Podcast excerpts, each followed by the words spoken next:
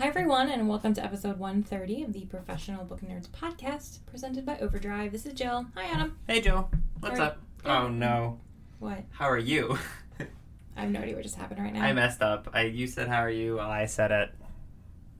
Hello. How are you doing? You're giving me a stink eye. I'm sorry. I'm doing well. It's are fine. You, it's are fine. you doing well? I'm great. Should we both keep talking at the same time? Podcast listeners love that.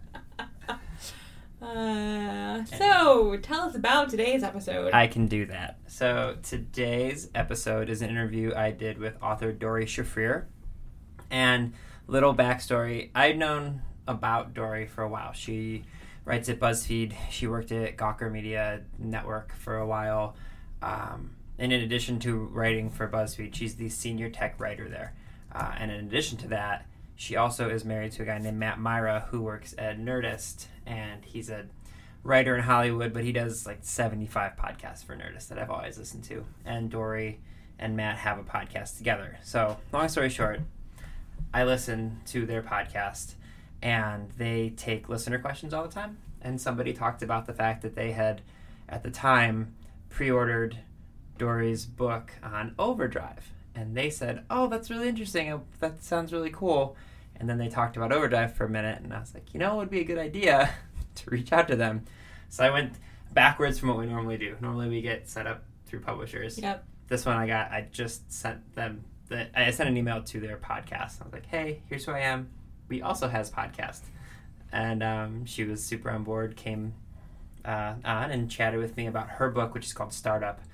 Uh, it shouldn't be a surprise as the senior tech writer for BuzzFeed. The book is very much, it's kind of like a office space meets Silicon Valley, the TV show type of a book. So there's a whole bunch of different. Works for me. Yeah. there's a whole bunch of different stuff about a, a startup company, and she talks a lot about the book in the podcast. But um, yeah, it was it was cool uh, to get to.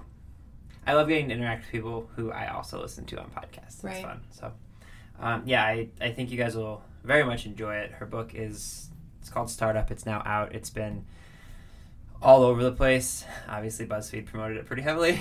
Good job by them promoting their own authors. Uh, but it's been on like best of lists all over the place. I think we actually put it on our best books of April when it came out. I think so. Yeah, I think people will enjoy it.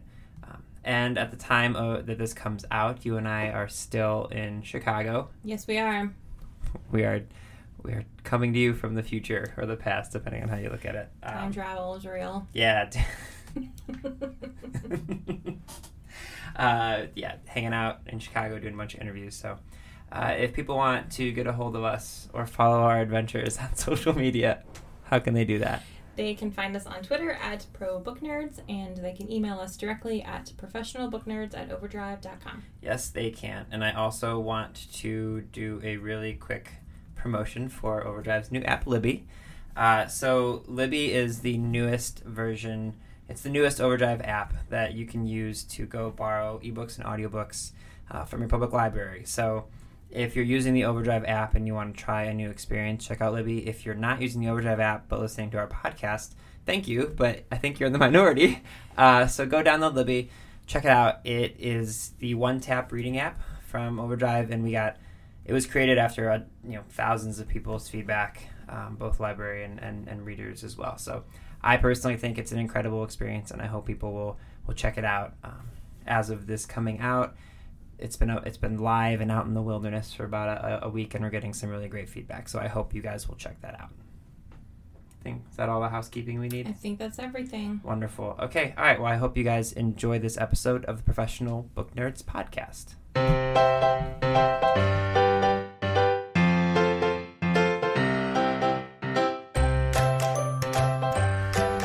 Hi, everyone. This is Adam again from Team Overdrive, and today I'm joined by Doree Shafrir, debut author of the novel Startup, which is now available from which is now available from Little Brown. Doree is a senior tech writer at BuzzFeed News and has worked at major publications including The Rolling Stone, The New York Observer, and Gawker Media. Doree, thank you so much for joining us today. Thanks for having me. Uh, so, before we kind of dive into all the things that make up your life, can you first give our listeners an introduction to your book, Startup? Sure. Um, so, Startup takes place in the New York tech world, and it centers around three main characters. One of them is a 28 year old company founder named Mac McAllister, and as the story begins, he has to raise money for his mindfulness app, and he quickly gets caught in a sexual harassment scandal. Um, then another character is 24 year old Katya Pasternak. She is a reporter for the leading tech blog um, Techscene, and she is the one who uncovers and first reports on uh, Mac's scandal.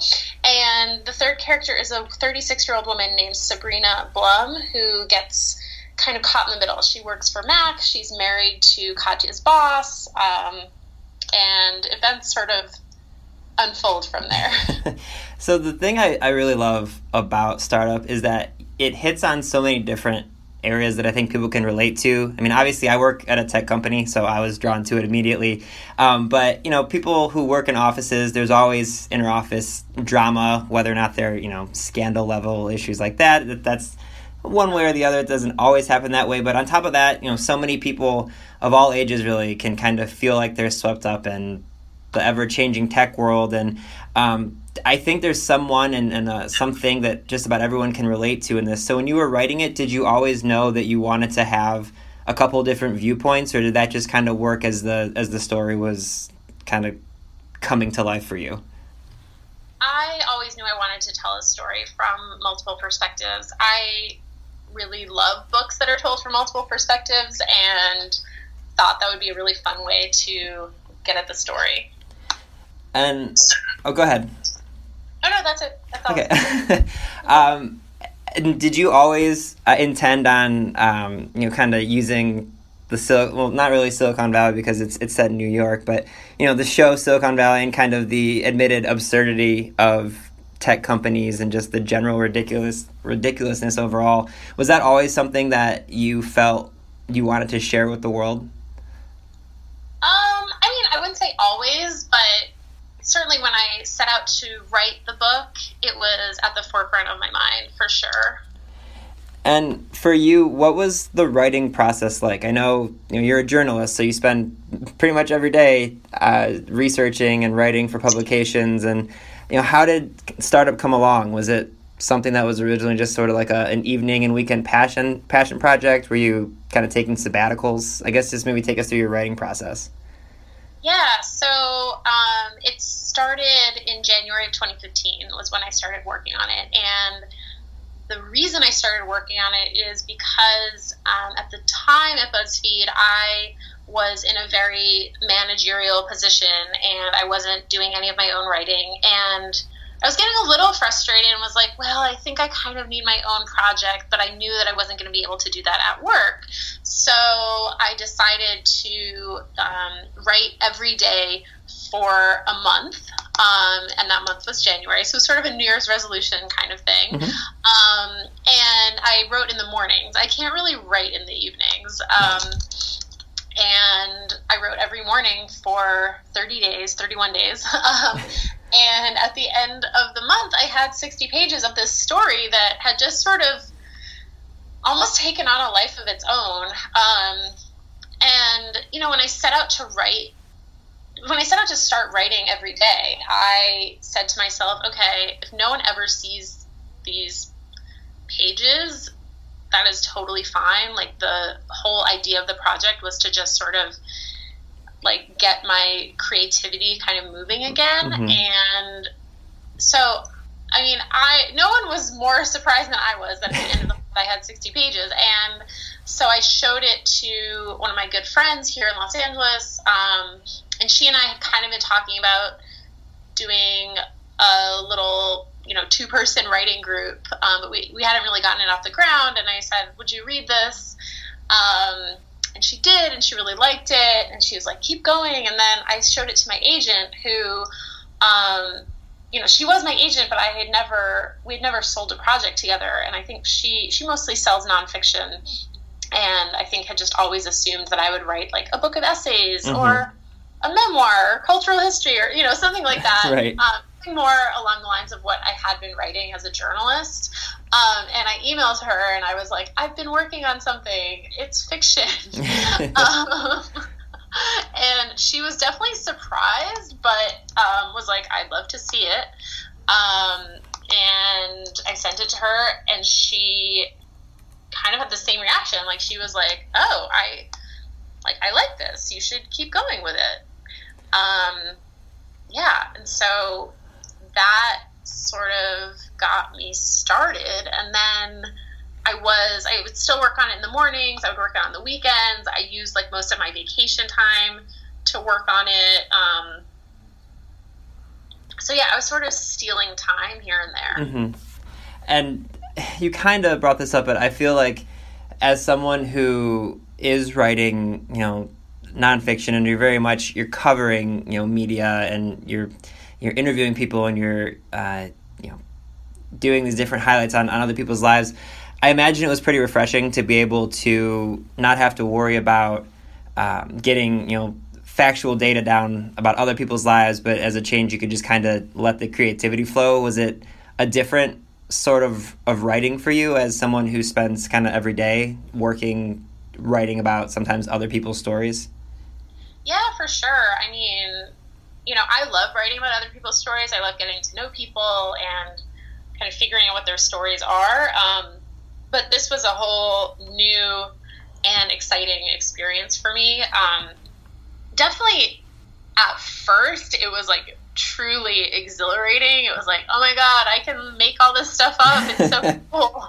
Um, and then gradually, I think the novelty of that wore off, and it was like, oh, I like this is really hard. I need to, I need to actually write a story, and you know, you can't just kind of sit there and invent characters all the time. Like there has to be a plot.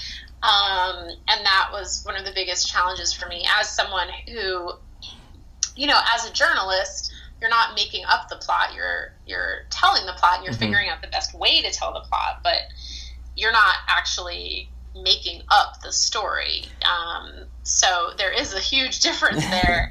and you know, as a fiction writer, you have to both make up the story and figure out the best way to tell it. So um, that was definitely a challenge for me you kind of brought up something that I am always interested in when you talked about creating new characters. So I like to tell people with all these different interviews that I get to do with all these authors, in my mind, I feel like I'm always just kind of collecting information. Like I have, I love having knowledge about these different authors and things like that that I can either, you know, convey to another author when I'm talking to them, or I can use, you know, in my own writing, not to you know, recreate a person that I, have met, but um, did you find yourself as you were creating these characters putting maybe little quirks or things that you've learned while you were doing uh, you know profiles on other people. Did you find yourself putting little aspects of other people's lives into the characters you were creating?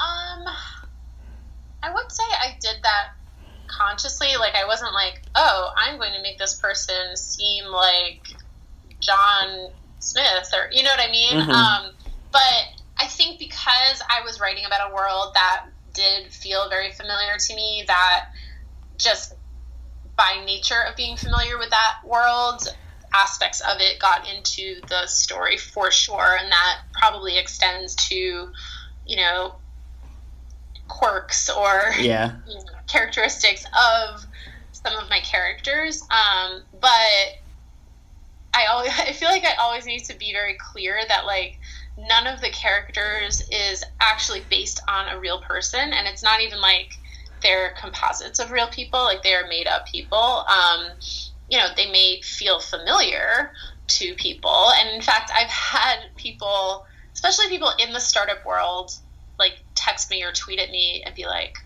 oh my god, I totally know who Mac is, something, and I'm like, that's funny because he's not actually based on a real person, and they're like, oh my god.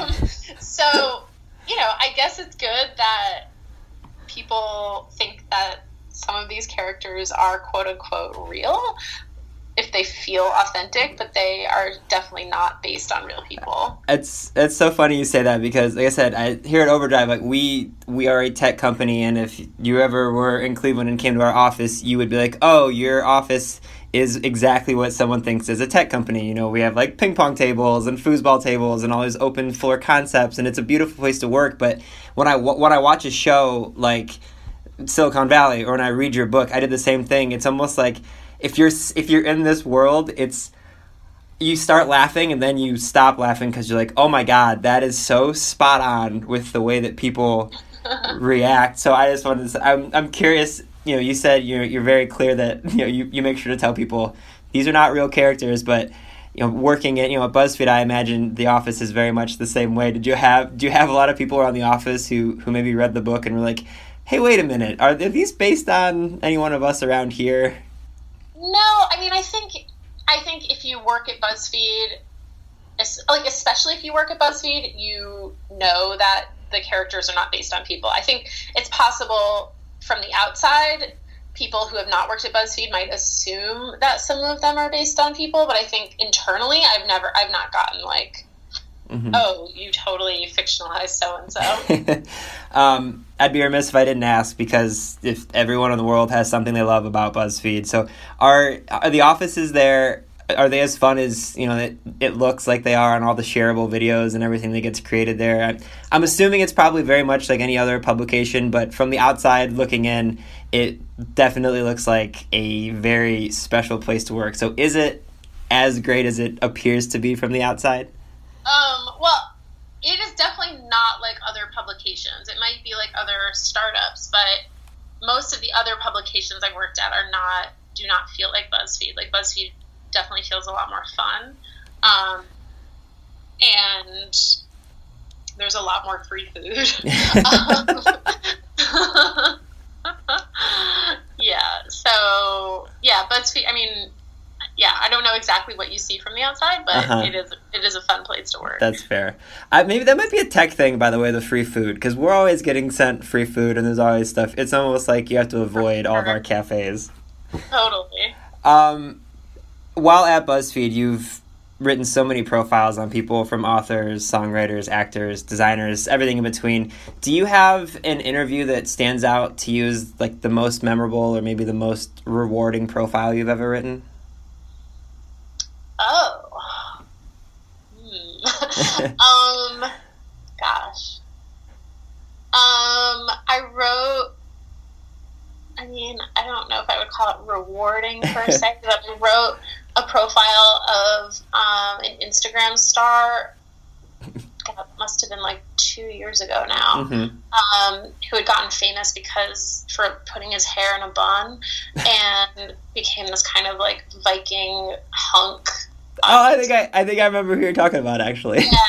Um, I mean, he was a he was a perfectly nice guy. I wouldn't I wouldn't say that like anything he said was particularly you know incredibly profound, but like the profile itself was super fun to write. Mm-hmm. Um, and yeah, so that was that was really fun. Um, it's always fun to like figure out what makes someone who's at the top of their field tick like Diane Warren, for example, who you know who wrote so many of the iconic songs of the 80s and 90s. Mm-hmm. And when I profiled her last year, um, she was in the running to win an Oscar for a song she'd written for Lady Gaga for the um, what was it called, The Hunting Ground, that documentary. Mm-hmm. Um, and she ended up losing the Oscar, but that was a really interesting profile to do. Um, I profiled Steve Madden, which was really interesting. Um, I profiled the author Angela Flournoy, who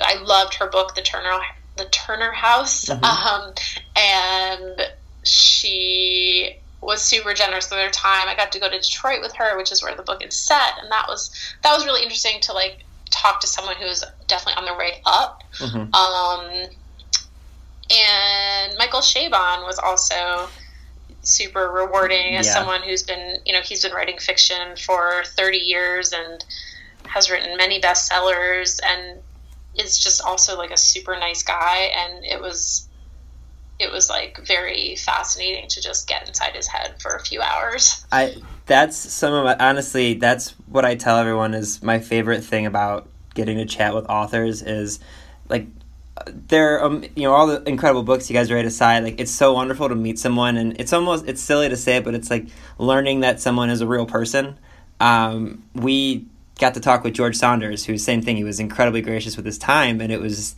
first he was talking about Lincoln in the Bardo, which is you know his incredible book that he wrote recently, but then just all of the just hearing him discuss different aspects of his life that had nothing to do with writing and just, you hear all these like wonderful things about these people. I imagine when you're doing all these different profiles kind of the same thing happens is you know you're there to write the story about what makes them who they are but you learn all these idiosyncrasies and intricacies of their lives that really makes them the person that they are Mm-hmm. yeah Totally. yeah Yeah. um, I have a. I was wondering if you have any thoughts for aspiring writers because we have a lot of people who listen to our podcast that you know have aspirations of, of writing a book someday, and uh, you know when writing when you're writing and you have an idea and the words are kind of just falling out of your brain, like you talked about when you first started writing startup, it was exciting and it was fun, and and then you kind of realized like, all right, well, more. This is more than just creating new characters. I actually have to create a plot for it. And I think a lot of people tend to hit that mental block and then they just sort of give give up. And so as someone who not only has written a book but who writes for a living, you obviously don't have that capability to just give up or else, you know, you're not going to make any money. So how do you push through writer's block? Um, I mean, I'm sighing because it's like it, it's it's something that affects everyone. Like I think you have to be lying if you say you never um, experience writer's block. Yeah. Um, but I will steal slash modify a saying that I've heard a bunch of times um, about writing and just about any project in general. But you know, it's that like done is better than perfect, uh, or you know, just finish something Mhm. essentially. Um, I think that a lot of writer's block stems from feeling like what you're writing isn't good enough or your ideas aren't good enough. Um, and that was why I set the goal of writing every day for a month and not worrying about what kind of came out of that because I was setting the bar for myself super low. Like I think the the challenge is to not set the bar for yourself for not to set the bar too high um, because that is what I think for a lot of people um, prevents them from producing. Um, and especially when you're just getting started, the important thing is to just write. Like you can go back and edit later and change things, but the most important thing is to just get something on the page. Um, so I would say if you do have writer's block, and your writer's block is because like you're trying to write a particular story and you just can't figure out how to do it. I think free writing is always really helpful for me. Like, you know, by free writing, I just mean just writing anything like how did your day go? What what are you going to do later today? Um, what was the last conversation you had with a friend or your parents? Um, there's also there's also like I also find writing prompts to sometimes be really helpful, and you can just Google writing prompts. There's a million of them on the internet, Mhm. whether you're writing fiction or nonfiction, and sometimes just having that can sort of like shake the cobwebs loose a little bit. Um, and I find that really helpful. I also do, and there have been like studies on this, but allowing yourself time to just have your mind be blank, aka daydreaming, Mhm. um, I think is also super helpful. I have like there's a reason why people say I have my best ideas in the shower. You know, it's because you're you're not doing anything else. You're not focused on anything else. You're not trying to produce anything. You're allowing your mind to wander. Um, and so I find often like if I take a walk and like don't look at my phone, or sometimes in I take a restorative yoga class Mhm. um, once a week, like when I'm in town, and I find that oftentimes I'll come up with ideas during that class because it's just it's basically like it's almost napping, but it's like you know it's like meditation. Mhm. Um, and so I think anything you can do to really just allow your mind to be open um, is going to help you. That's I absolutely love that. That's such a good point because you're right. Like I I'm the same way. My I feel like all my best ideas come when I'm, you know, walking my dogs or going for a run or like in a place where you you can't be staring at your phone and and uh, you know like trying to you know there's like the a running there's like a meme or a, a, somebody tweeted something recently where it's like I can't seem to fall asleep or think of any new ideas I say as I'm staring at my phone that's projecting you know information directly at my face brightly. And it's like if you just allow yourself to kind of shut down for a while I, I think that's such great advice. Um, did you take any writing retreats or anything like that to kind of get away and like get a new scenery around you for for doing some writing? Yeah i mean i didn't I didn't do any like official ones. Yeah. I um, kind of made my own, and um, I I would say also like if you are writing and you either didn't have the foresight to apply to a writing retreat or um, didn't get into a writing retreat or you know you didn't get into one that's that's paid for and you can't afford one etc um, i think like calling on the generosity of your friends like always like you should at least try. Like i did that. I was basically like does anyone have anywhere that i can write um, and one of my friends was like oh my family has a house in santa fe. You can totally stay there for as long as you want. Um, like stuff like that. And like not everyone is going to have a friend who has a house in santa fe but like someone right. might have a friend in another city that has a guest room or a guest house or they're going to be gone for a couple weeks. Like it doesn't have to be a particularly like romantic or inspiring place. Mm-hmm. i think just having a change of scenery can be super helpful.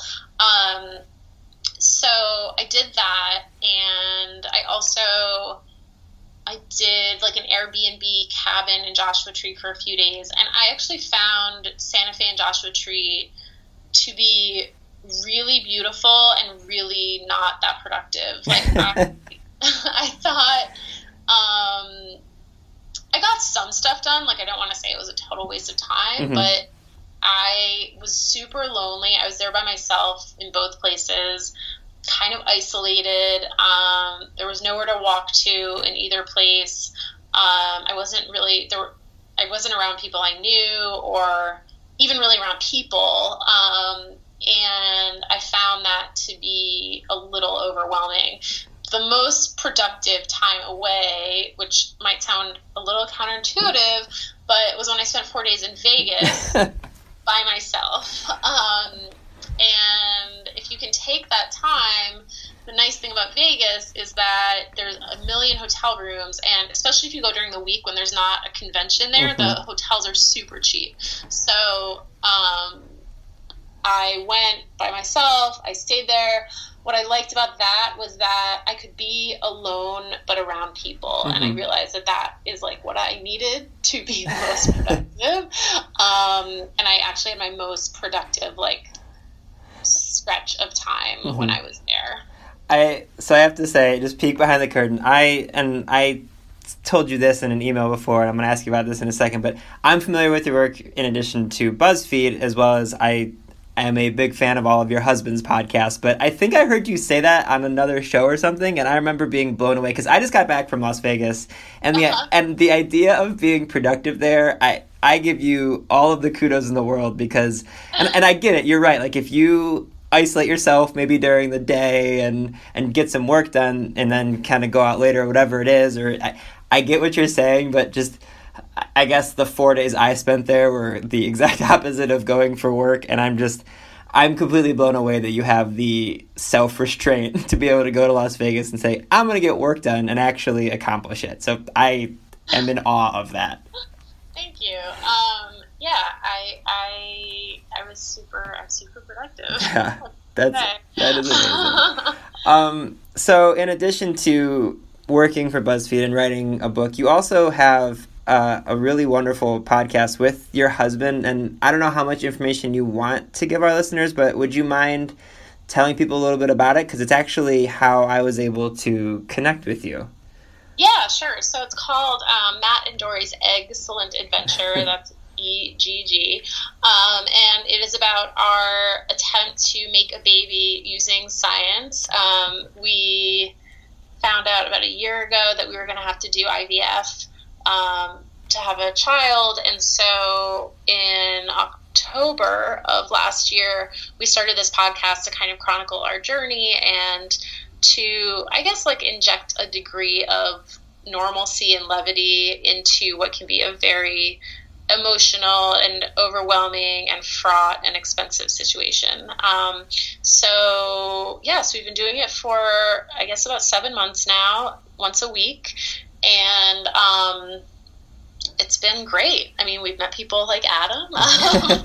we've, we've met a ton of people. Um, we have a really great Facebook group going. Um, and it's just been really nice. Like one thing that I love, and I say this on the podcast all the time, but like whenever anyone writes in with a situation or question or problem that we don't really know how to answer or we're not familiar with, whenever we throw it out to our audience, we immediately get at least one usually more emails or voicemails from people who are like i went through that so it's a really nice way of just showing that like none of us is truly alone and you know, all of these situations that we find ourselves in, um, someone else is going through it too. And I just have to tell you, I like I mentioned when you know we were emailing back and forth, like I found out about your podcast when your husband, who admittedly has been, I have been listening to his podcast. I think since podcast existed, he's been doing it, you know, forever, and he said that you know the two of you are going to do this type of podcast. And i just love the idea and you guys talk about this on your podcast a little bit that you know it's it's not for just people who are trying to do the same thing and are trying to have children through ivf i you know my wife and i aren't interested in having kids but i listen to every single episode because it's so informative. And like you said you you do this really wonderful job of kind of breaking the stigma that this has to be something that is incredibly private you can you know get answers from other people and um, I just I do love how responsive you guys are and how great it is that you've created this community and I know that I'm not giving you much with much to work with in this the form of a question, but I just wanted to tell you that you know I I love what you guys are doing and I think it's such a wonderful thing that people should definitely check out. Yeah. So, um, how has your experience been doing you know book tours and, and events for the first time being on sort of the other side of the promotional car wash when it comes to press and interviews and, and stuff like this, as opposed to spotlighting other people? Yeah, um, it's been weird. I mean, I'm more used to it now, but when I first started, it was definitely a little strange to be on the other side and to you know, be talking about yourself so much, um, and to think, oh, people are interested in what I have to say. That's so weird. Um, so I actually think that doing the podcast in a way prepared me a little bit for it because, you know, we are talking about ourselves a lot, mm-hmm. and we had done a couple of interviews for the podcast and been on a couple other podcasts um, before the book came out, and that was like a little preview. Um, I mean, it's been really cool. Like, it's amazing that so many people have been so interested in the book and interested in the topic and interested in me and what I have to say. and so that's been really amazing. Um, and the tour has been great. Like, I've, you know, there hasn't you, you hear so many horror stories from especially from first time authors where they're like i went to this reading and one person showed up yeah. or, or no one showed up and so of course as a first time author you have that in your mind of like well i'm you know just like i'm bound to have one like really shitty reading mm-hmm. and knock on wood that hasn't happened yet um, everywhere we've gone i've had at least 30 to 40 people, which is yeah. great. Um, a lot of people come up from the podcast, which is amazing.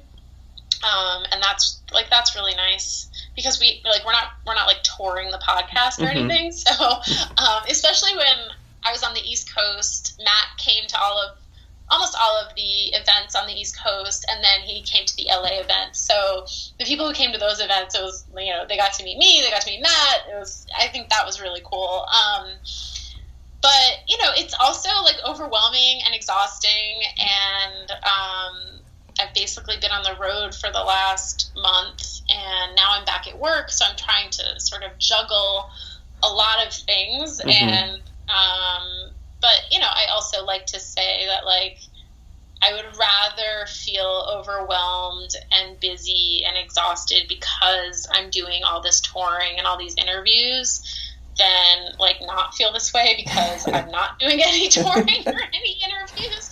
So it's all good stuff. It's just like a lot. Yeah. No, I before we started recording, I, I said the same thing. Like I, I'm going kind of all over the place for work and otherwise over the next couple weeks, and just doing it for a few weeks, I, I can't imagine the you know the mental exhaustion you go through. But like you said, it, it's a good problem to have to have people Exactly. want to hear from you. So yeah, but but still, I there's days where I'm just sitting here like, man, I really w- I miss my bed. I wish I was with in my bed.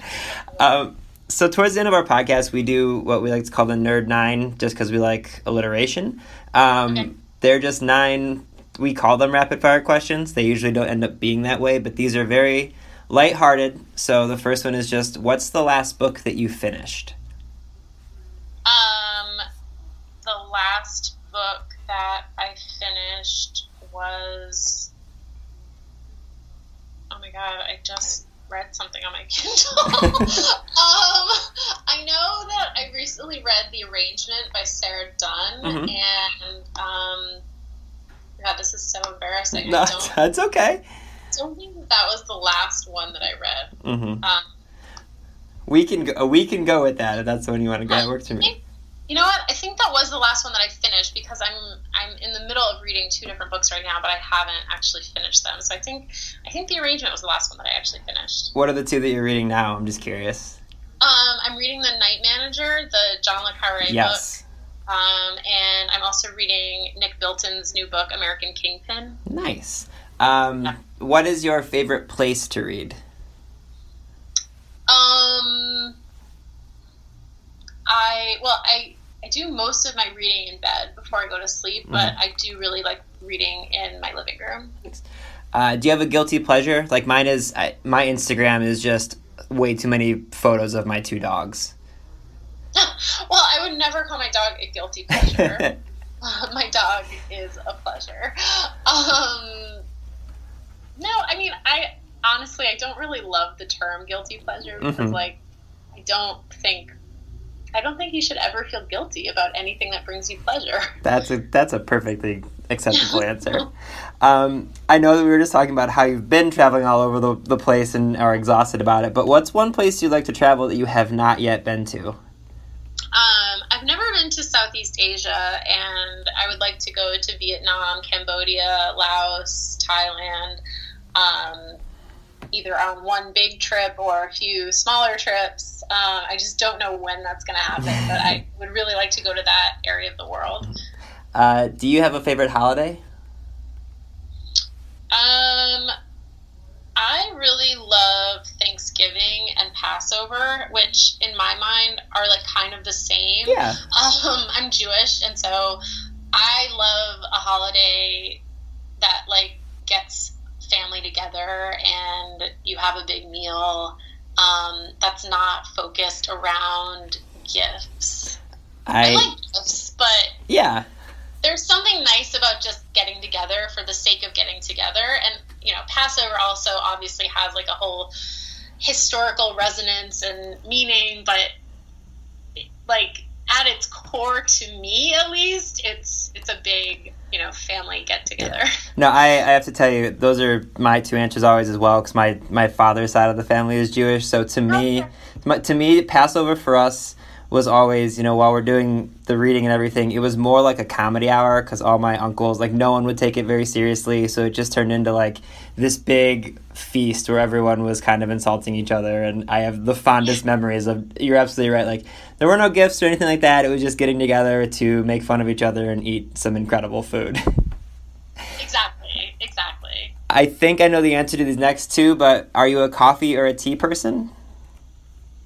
Um, well, I definitely drink a ton of coffee, but I also do enjoy tea, so I'm a both Okay. person. and then cats or dogs?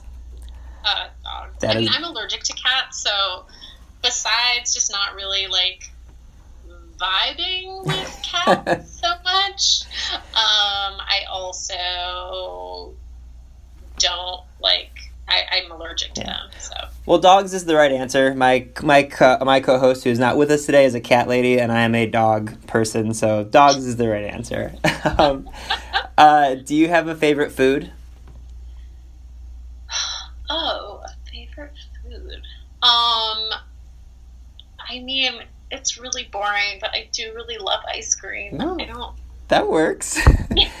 um, and then the last one: if you could have dinner with one person, alive or dead, who would you choose? Um, probably Oprah. That's a really good answer. She's just so fascinating. I mean, look, I don't have to justify why I'm having dinner no, with Oprah. you you really don't. Yeah. Oprah, yeah. Um, and then just our last question for you before I let you go: What do you hope readers take away from reading Startup? Um, well, I don't, you know, I don't like to say that there's like a message to the book necessarily, but I think that any book that helps you think about the world maybe in a different way or helps you think more critically about the world um, is, is a good book, and I hope that people feel that after reading my book. That's perfect, Doree. Thank you so much for joining us today. Thanks for having me. This was so fun. Readers can sample and borrow the titles mentioned in today's episode from Overdrive.com, and our library friends can add these titles to their collections and marketplace. Hey guys, it is Ryan. I'm not sure if you know this about me, but I'm a bit of a fun fanatic when I can. I like to work, but I like fun too. It's a thing. And now the truth is out there. I can tell you about my favorite place to have fun Chumba Casino. They have hundreds of social casino style games to choose from, with new games released each week. You can play for free anytime, anywhere. And each day brings a new chance to collect daily bonuses. So join me in the fun. Sign up now at chumbacasino.com. No purchase necessary. Group. Void were prohibited by law. See terms and conditions. 18 plus.